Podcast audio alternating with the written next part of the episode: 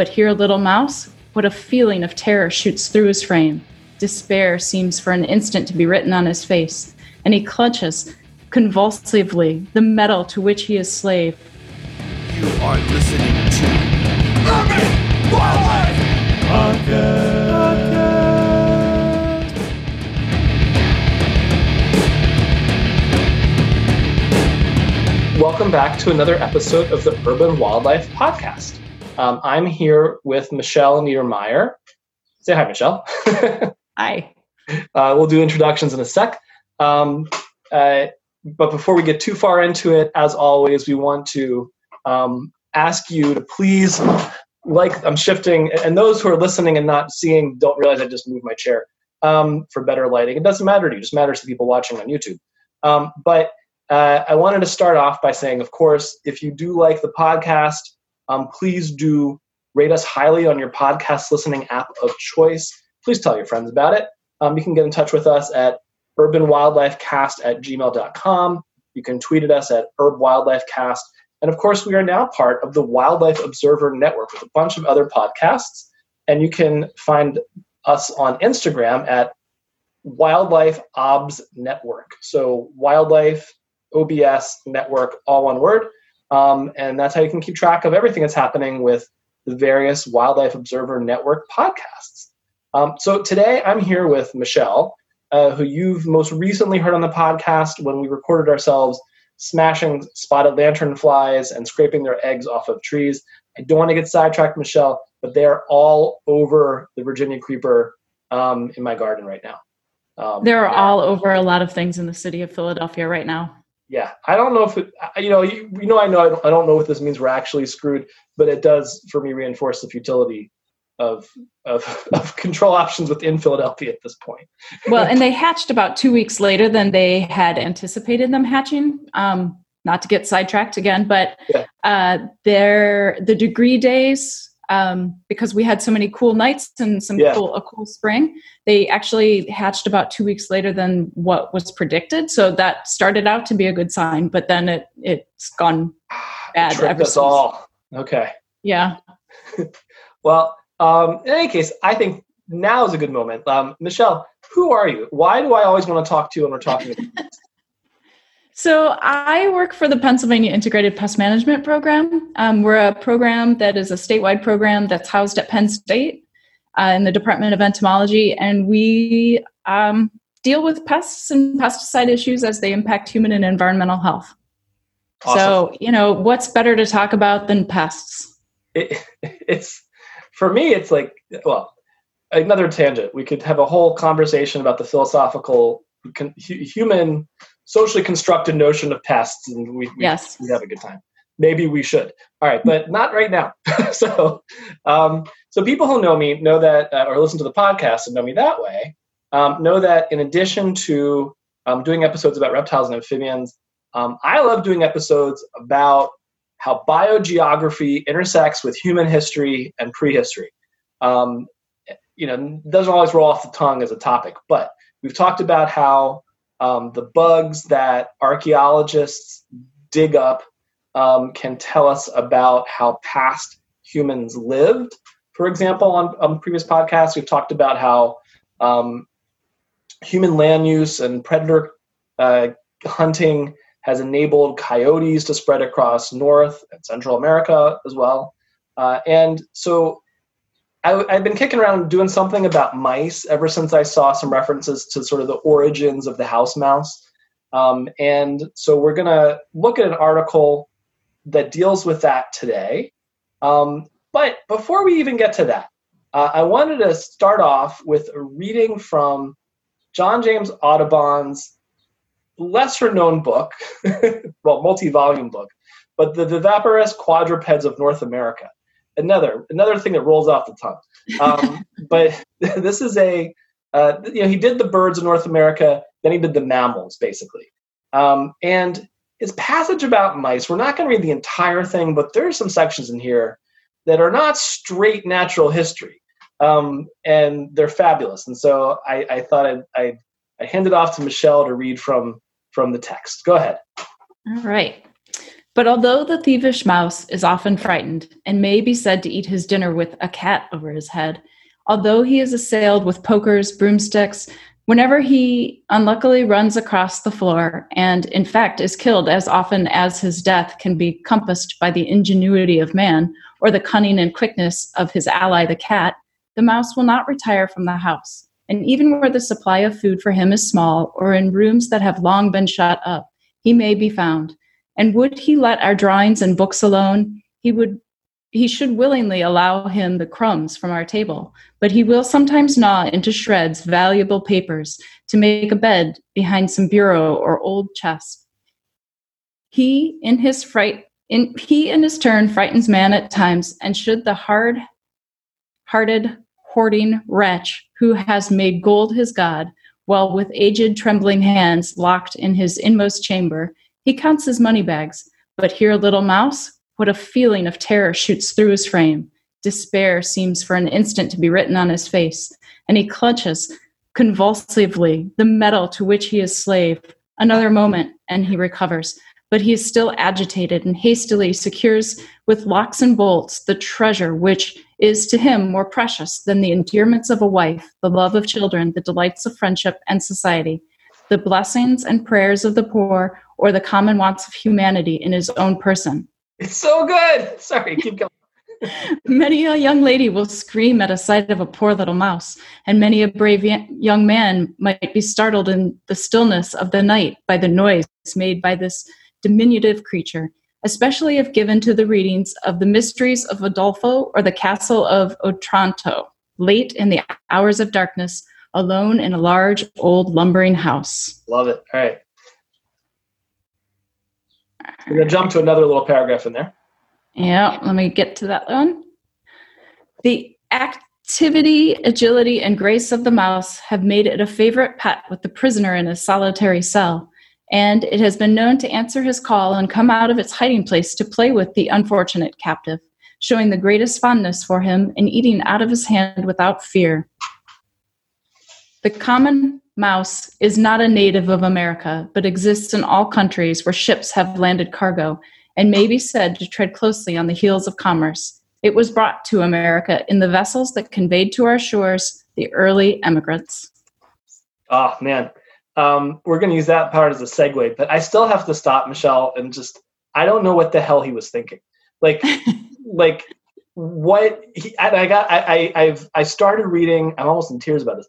I started reading um, a, a big biographies, Life and Letters. I, I didn't get to the part where he wrote the the, the viviparous quadrupeds yet, um, but because because I really want to. Like, he must have been referring to. I, I don't know if he just had a general dislike of rich misers or just like had someone in particular he was pissed at, but like it, it just seems like he's really targeting someone. Um, yeah, or maybe just like an overall sense of like the despise of greed in society. I guess.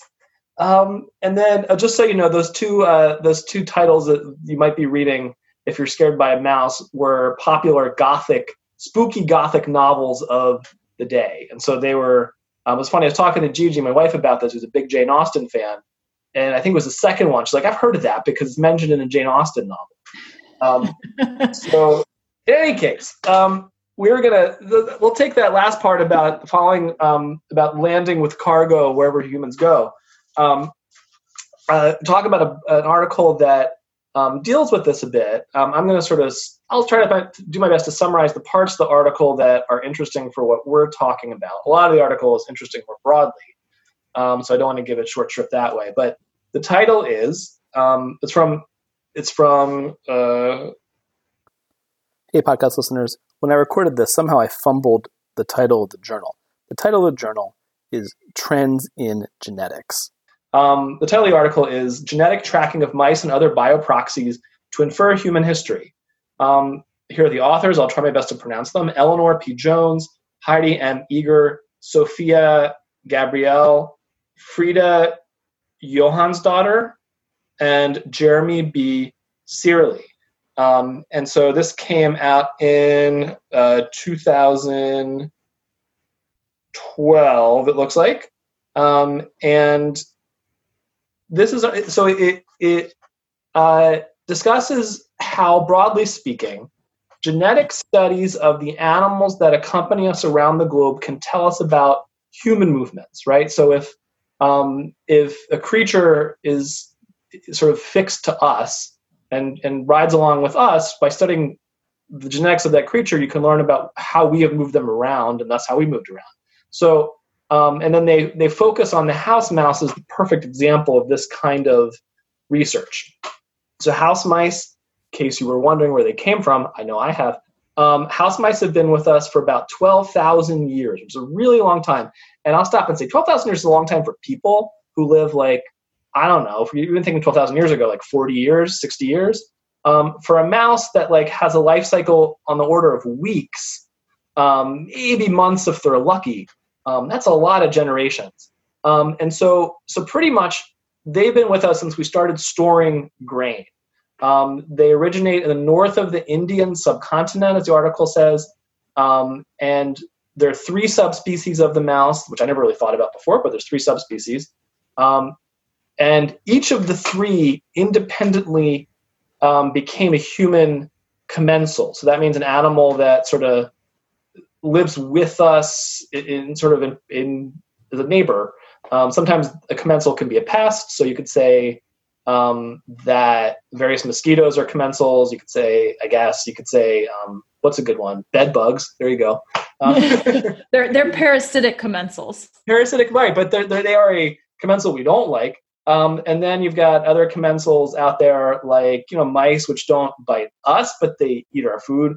And then you have other commensals that might be more benign, um, like uh, pigeons. I don't know. Um, mm aka Pigeon, pigeons have some have some downsides so we could save that okay. for another another discussion you're too much of an expert for this conversation michelle but what about the, the, the the mold that grows on their feces no i know yeah um, so uh, but in any case um, i'll take him over bed bugs um, so the so in any case these three subspecies which i'll get through in a second um, accompany human agriculture in like three different like radiating directions um, so the the species is called Mus musculus. If you're looking for the scientific name for the mouse, um, the nominate subspecies, in other words, the one that is mus musculus musculus, um, spread out through northern Eurasia, but didn't make it into Western Europe.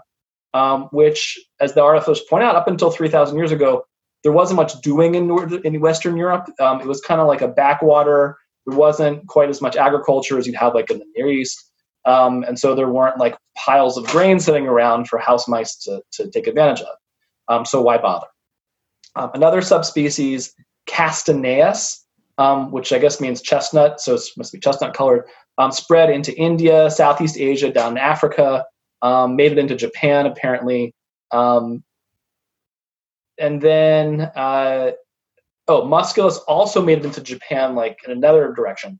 and then the one that we call Mus musculus domesticus um, ended up in the Near East. So uh, think of where we usually, you know, think of as the cradle of civil, Western civilization, I guess, or Near Eastern civilization. I don't know. Um, but uh, you know, Iraq, Iran, um, uh, Fertile Crescent, that kind of thing, mm-hmm. and then followed agriculture from there into Europe. And then as as sort of Europeans took over the world, um, Roman era, and then um, and then into like the great age of, of, European discovery that led to colonizing the Americas, etc. Um, the mice, that subspecies, domesticus, rode along. And so the authors point out something handy about mice, which is when you're studying this kind of thing, which is that um, when a ship docks and the mice run off the ship, uh, the male mice have an easy time finding homes in the existing mouse populations. They can fit in, I guess. The females, not so much. Um, and so I'm not sure exactly how that happens, um, but that means that if you track the mitochondrial DNA, which are passed down female from the female side, they, it comes through your the, the the sperm doesn't carry mitochondrial DNA, the ova, ovum does. So then you end up with with that being a line of, of female descent. Um, so you can use the mitochondrial DNA to study when um, a real population of mice got established in a place. And you can track mouse colonizations that way. Um, and so that way, the science, just by looking at um, about looking at how those mitochondrial DNA lines diverged and got mixed up, um, can can study this kind of thing. And so, for example, um, they can look at how um, you can look at the genetics of current mouse populations. You can look at remains of mice from archaeological digs to see if anything's changed in the mitochondrial DNA in the populations in that time. Um, so they use an example of uh, how mice from Norway colonized Iceland, um, but with a certain mix of mice from the British Isles also, um, which reflects how the Vikings came out of Norway and then spread through the British Isles into Iceland, and then talk about Greenland also, but um, over there too. Um, I, I, guess I don't have a real point beyond this is all really cool, and it makes me appreciate um, the mice that pop up in, let's say, in our own house occasionally. Luckily, we don't have a big mouse problem, but sometimes they should pop up. We kill them, um, do our best to get rid of whatever food was was attracting them in the first place. Um, and but really the, they are true neighbors in civilization that have been along for the ride as long as you know we stopped being hunter gatherers you know um, and so not exactly wild animals I don't know, Michelle. What did you, Earl, before we hit record? You were talking about how you enjoyed the article too. What were you noticing? Oh, yeah. I mean, all of that was just simply fascinating to think that you know you could trace where these mice came from came from through the mitochondrial DNA, which of course is just fascinating in and of itself but yeah. how um like but also then that. there were yeah i mean it was uh, very interesting but just to see like you know the plot maps of the world of where these different mice went and then yeah. um you know they they threw in some information about different cats also which again you know we could talk about cats and mice and there was a whole no, little paragraph yeah. about the cats and the mice and then you know some some theories about uh, you know why why the orange tabby became a preference for the Vikings. Perhaps. Yeah, um, I, I caught that too because there's, some orange cats on my block that I that I don't like, and that's a that, that caught. They're Viking descendants or something. I don't know. Viking um, cats. but you know, I mean, all of these things, um, you know, you don't think about day in and day out, but when you sit down, it, it is really fascinating to to get a bigger picture of how how they have been with us for so long. I mean, so many of these um, animals have evolved over time to to be with us and to basically um, live off of us in one way or another. You know we make it easy for them right? When when it boils down to food water and shelter we really make it easy for a lot of animals. And and things we don't want. I mean in full disclosure there was a mouse in our basement um, a week ago today. I caught it it's it's gone now. What'd you do now, Yeah, I I didn't know we had a mouse in the house until I found the trap with the mouse in it. Wait, so why'd you have the trap? Was it just um I I leave traps set in my house on a fairly regular. I mean, it's hundred years old, right? You know, there are cracks and crevices, and I I do my best to seal those cracks and crevices off and prevent the pests from coming in. But yep, obviously, IPM practices. Yep. Yeah, right, right. Prevention, right? Um, but it's a constant a constant need to you know take a look outside your house and look for cracks and crevices and, and to seal those points of entry off. And so i do leave traps set in my basement and i check them on a regular basis. Um, what kind of traps do you use? I use the good old fashioned wooden mouse snap traps. Yep. i have always found those to be reliable a little um, bit of peanut butter, man. I love them. Yeah. I use exactly. I use a little bit of peanut butter and a chocolate chip. I figure, you know, that's your final meal. Sounds good, right? Go ahead on I know. Yeah. yeah. So um, I didn't know there was a mouse, um, and I do find them periodically in the basement um, because I have the trap set. And like I said, I check them regularly. I rebait them regularly. Well, if you don't check them regularly, you're going to smell when you get the mouse a couple of days later. totally are, and especially now that it's heating up. Yeah. Um, but you know it's uh, you know so on my list of things to do on the next day uh, i have free is to to take a perimeter walk and seal cracks and crevices. And i always alert my neighbors because i live in a row right? I live in a twin so i let my neighbor know. It came in i caught it on our shared wall side. So i always alert the neighbor hey just wanted you to know i caught a mouse in a trap in the ceiling of our shared ah. wall in the basement and that's I don't think of the ceiling. So I think they're coming in between our houses somewhere. So I need to like hop the little fence and like check that area out. Huh.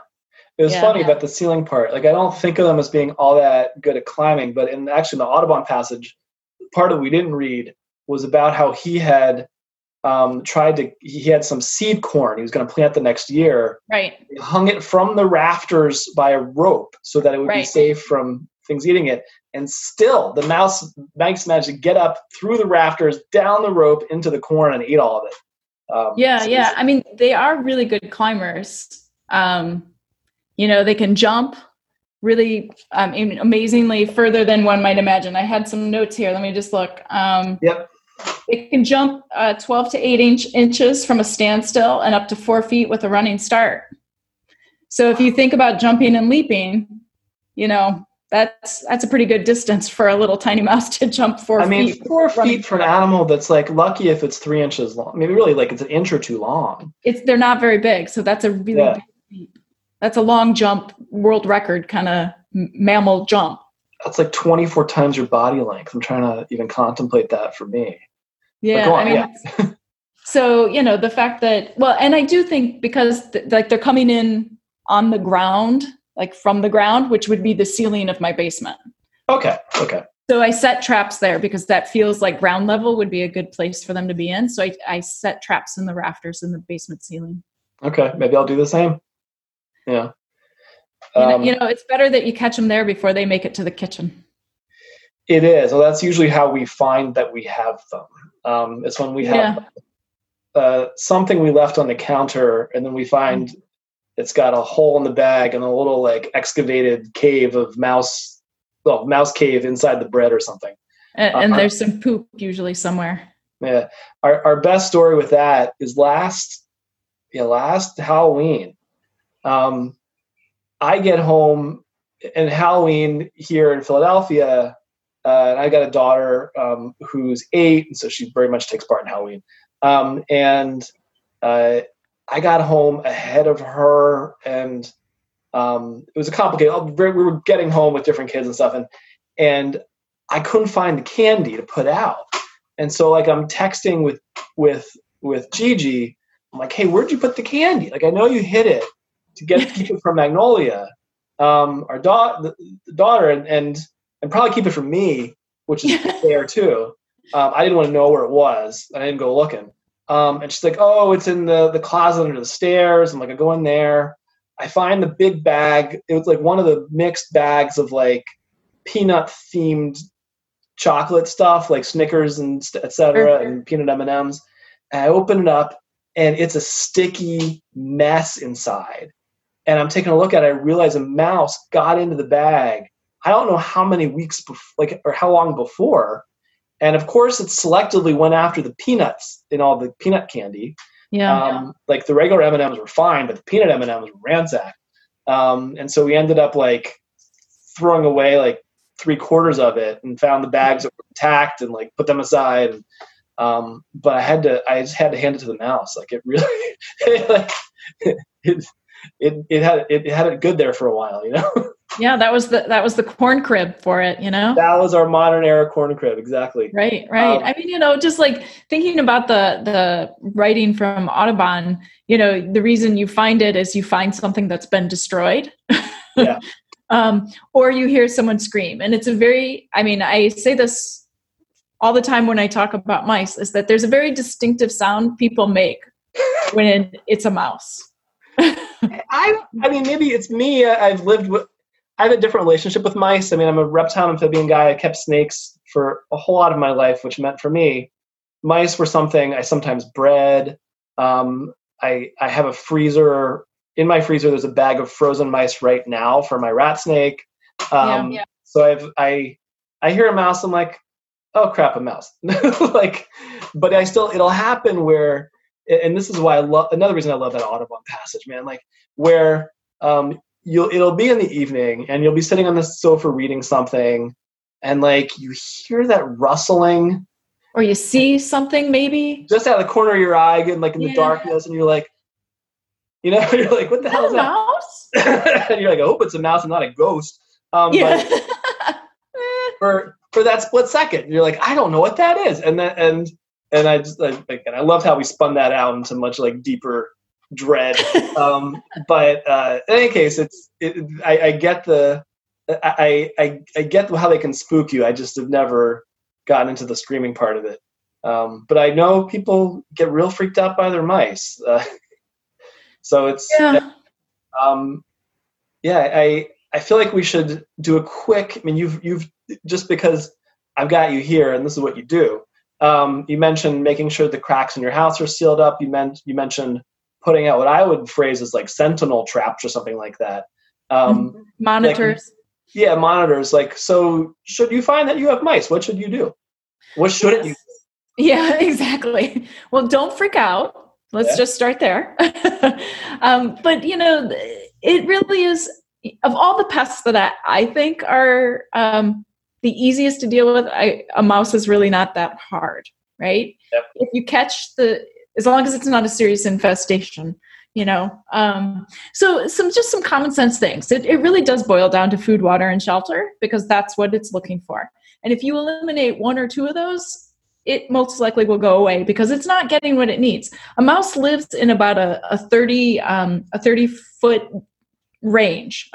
Okay, so 30 feet up, 30 feet all around, up, down, and around. That's that's its range. It doesn't go much beyond that. So um, if you can eliminate food, water, and shelter, you can you can get rid of you can evict the mouse, so to speak. Right. Um, but you know, some common sense things are to prevent the mouse, right? So clean up crumbs and spills, fix drippy faucets, leaks. Um, make sure that uh, the cracks and crevices are, are filled at like the foundation of the house. Um, any place where a wire or a pipe comes into the house, that gap should be filled, like patched over. Um, you can do So- that Go ahead with what? That's Oh, you can do that with just like a copper pot scrubby. Yeah, I um, hear that about the copper scrubby, yeah. Um, you know, we recommend folks use silicone caulk, silicone sealant, not latex or acrylic because those harden and crack, but silicone stays rubbery. And so, it- you know, you seal it and it, it fills the space and it stays a lot longer than acrylic or um, latex caulk does. Um, you know, I, I mean, it's hard sometimes because, you know, depending on where you live, if you're a renter or a homeowner, you know, the size, the age of the house, how much um, deferred Well, you maintenance noted might that we be. live, we both live in twins, and which means we share walls with other people. So we sort Right. of, are, we, we can do a lot in our own house. We still rely on what our neighbors do. You know? Absolutely, right. And so that's another thing why I communicate with my neighbor anytime I have something or she has something, we tell each other, you know, because technically there's supposed to be a firewall between us, but again, the house is 100 years old and Yep. cracks and crevices, houses settle, things come through, right? So Yep. her pest is my pest, my pest is her ho- pest. And, um, you know, we need to alert each other to those things so that we can tackle it together. And like I said, I do leave traps set pretty much year round um, not throughout the house, mostly just in the basement. Yeah. Um, and I check them regularly and I rebait them regularly just to make sure nothing's going on down there. And when I do find something, you know, it, it it's a clue that I should take a look around. How did that mouse get in? Um, you know, did it did it walk under a door? You know, if you can if you can put a pencil in a hole, it's big enough for a mouse. Yeah. So you know, doing the pencil test around door Looking frames. around for a pencil for just I had a There you pencil here. that's Yeah. how. right exactly so if you go like this with the pencil and it goes through you know or if you can see light under a door or if maybe windows don't fit tight or screens are in disrepair you know i mean they're just looking for food water and shelter same as anyone else so if you make Yeah.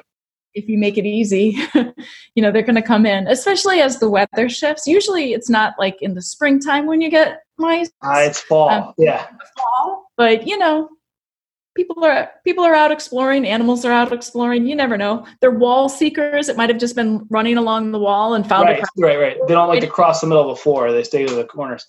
Um, Yep. Do you? What do you think? This is something I've always wondered about. I should sorry. I, I, I lean back instinctively when I'm asking questions. I guess. Um, is uh, what do you think about pet food?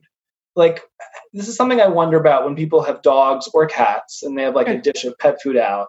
Like, that seems to me like a dish of mouse food. Um, yeah so it can be and i mean the idea with leaving food and water out for your pet is a good thing generally speaking and so if you do have a cat or a, or a dog um, you know leave it out for them um, but at night pick it up mice are generally nocturnal so they're Right. going to come out when you're asleep So when everyone's asleep, including the cat or the dog, put the food and water away. You can Yeah. put it back out in the morning for the dog or cat. It won't starve overnight, is what you're saying. Yeah. Nope. But that way you've eliminated a source for the mouse to, you know, take advantage of. Good point. All right, so um, I'm going to wrap it up uh, because we are running out of our time on the free version of Zoom that we're using. Um, I uh, it, and I think um, I maybe we'll come back to pests. I do like this. Uh, I've got a whole like in my head a whole list of these um, human-mediated animal expansion, range expansion topics that I want to get into. Reading the the Audubon reminded me of the red fox, um, which is an interesting story of uh, of of of how they got here. Um, and I'll leave that open and, and try to save that for another episode to to satisfy your your now burning curiosity. But how did the red fox get to Philadelphia, um, or much of the southern United States? Um, but also Virginia possums are another one. There's a whole bunch of animals that we take for granted all over the country that weren't all over the country before European colonization. Um, and it's uh maybe that's be a, a good double episode. We'll do we'll do we'll do Virginia possums and uh, red foxes. But um, for now, once again, um, thanks to Michelle for coming on. Uh, thank you to uh, well, thanks to everyone for listening and liking us on your podcast listening app of choice. Please check out our other Wildlife Observer Network um, podcasts. We got a bunch of them, uh, and please stay tuned. Thank you so much, Michelle. All right. Thanks, Billy. Bye. Bye. Synanthropic organism. Hey, podcast listeners. Since this is an episode about mice, and I look for any excuse to throw in this poem, we're taking a clip that we used for August 21st, 2016's episode One Man's Pest is Another's Gorgeous Rattlesnake. This is Lawrence Crawford reading the best poem about mice, and maybe the best poem ever by the great poet Robbie Burns.